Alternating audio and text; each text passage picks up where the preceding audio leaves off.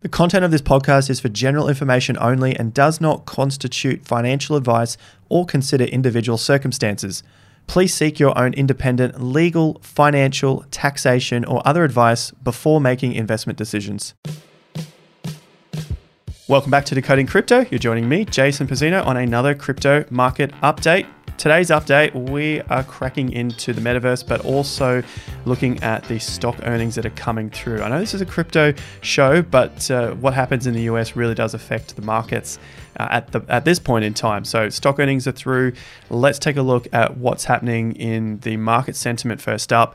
Uh, well, extreme fear extreme fear yesterday, still in that fearful state. However, like we've been looking at the uh, the bottoms, the the low prices for a lot of these major cryptos are holding relatively steady. For the likes of say Bitcoin, thirty nine thousand seven hundred, Ethereum two thousand nine hundred, and BNB up there. You know your Binance coin around four hundred bucks. So it's relatively you know, kind of good news that they're holding up, especially with the fearful news out there that's coming in from the Fed as they look to continue to raise interest rates. Next week is the week that we will get into that because that's when the, the Fed meets to discuss whether they will be raising interest rates. So these interest rate rises in the US may affect Australia, but of course we still have the federal election coming up next month. So I don't think they're going to make too many drastic changes before that point.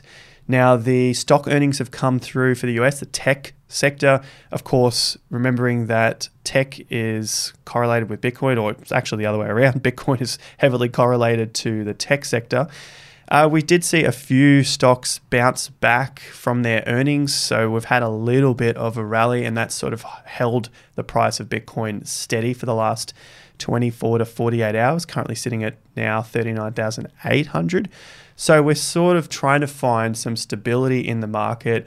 And I think the market is trying to use some of those news headlines to hold it up for this point in time.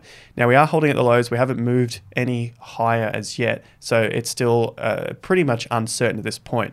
What isn't uncertain uh, and what is actually certain is BlackRock, which is the biggest, the world's largest asset manager.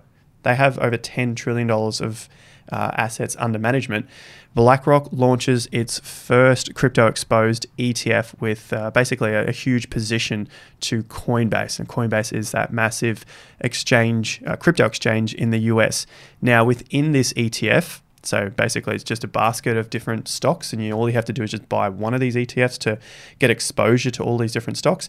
Uh, within the ETF, they have about 11% allocated to Coinbase, and then they also have more of it allocated to different Bitcoin miners. Uh, 11% to Marathon Digital Holdings, and Riot also holding about 10%. They also have PayPal in there as well. So you're basically trying to get exposure to the cryptocurrency sector, but not necessarily cryptocurrencies themselves, just crypto businesses. And so that's what they've come out with. It's uh, the ticker is IBLC. Now for the metaverse, ApeCoin has been aping around. That's a good dad joke. Uh, they basically hit $28 overnight, 28 USD. It's just punched out of a little bit of an upwards trading range from 19 or $20 and it just shot up to $28 overnight. So it's, uh, you know, it's, it's at that time where it's volatile. So if you're new to this, this does start to tr- attract people because it's the only thing that's really moving that's in the top what 30 or 50 coins? And so that attracts a lot of attention from new retail investors and they see it pop up when they open up their platforms you know your, your, your CoinSpots or Swyftx or binance and you just see what's the biggest moving crypto? And so this tends to suck a lot of people in potentially at the top prices. Now if you look at where ApeCoin's come from it was just a, a few weeks ago all the way back at 10 bucks and 11 dollars. So just be really careful if you're looking to get in get into any of these coins which are moving quite volatile, especially when the rest of the market is feeling quite dead. That's not to say that there aren't good plays out there, but because the overall market is bearish, it pays to have your stops in place. Like just be protective of your capital. Meta says its metaverse focused unit Reality Labs lost 2.9 billion in quarter 1 of 2022. So Meta uh, was formerly known as Facebook. Basically, this this quarter they've lost 2.9 billion. Their stock price has been down heavily over the last several months. They have lost a little more than the previous quarter of 2021, so quarter one um, 2021. However, their revenue is increasing. So just having a look at this, obviously Meta or Facebook made that big play to get into the metaverse when the metaverse was going crazy, and now we're seeing metaverse cryptos get absolutely tanked.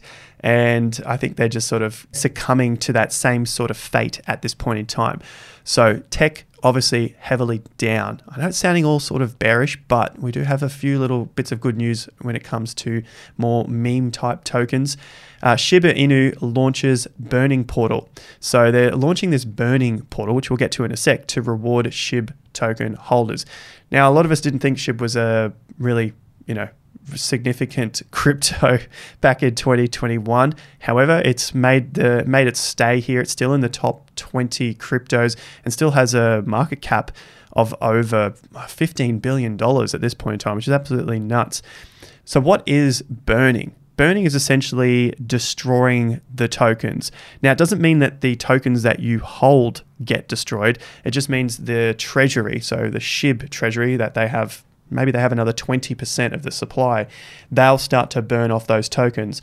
And so if they do that, then that reduces the supply. And in theory, that should increase the value of the token, in this case, SHIB, uh, that you're holding. It should increase that value if the demand comes into the market, if more demand comes in. If everything stays the same and they burn off their, their token, then you could probably assume that the token price should stay the same.